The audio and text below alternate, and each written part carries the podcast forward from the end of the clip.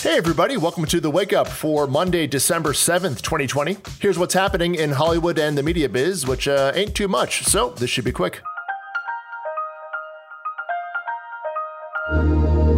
Attention fans of the video game Metal Gear Solid. Oscar Isaac has been cast as Solid Snake, the lead role, in Sony's adaptation of the video game. Jordan Vogt Roberts, who directed Kong Skull Island, is on board to direct here, according to the trades. And if you're a fan of the Serial and New York Times podcast, Nice White Parents, it's now coming to HBO. Or, well, at least they closed the deal to make a half hour comedy pilot. Issa Rae and Adam McKay are on board as producers. Also, HBO Max has ended their one week free preview policy in advance of the Wonder Woman premiere. Gotta keep out those freeloaders. And yeah, Steve, I'm talking to you.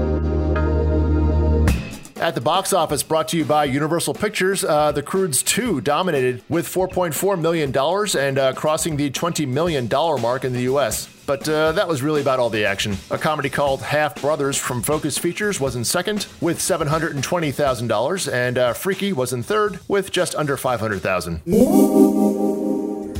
In today's programming notes, NBC premieres their latest Canadian hospital show import. Uh, this one's called Nurses and premieres at 10 p.m. after The Voice. Really hope they've removed all references to free healthcare. Monday Night Football is also back on ABC tonight for you fellow cord cutters, as Buffalo goes on the road to play San Francisco in Arizona. Northern California has banned the sports thing due to COVID, fans or no fans.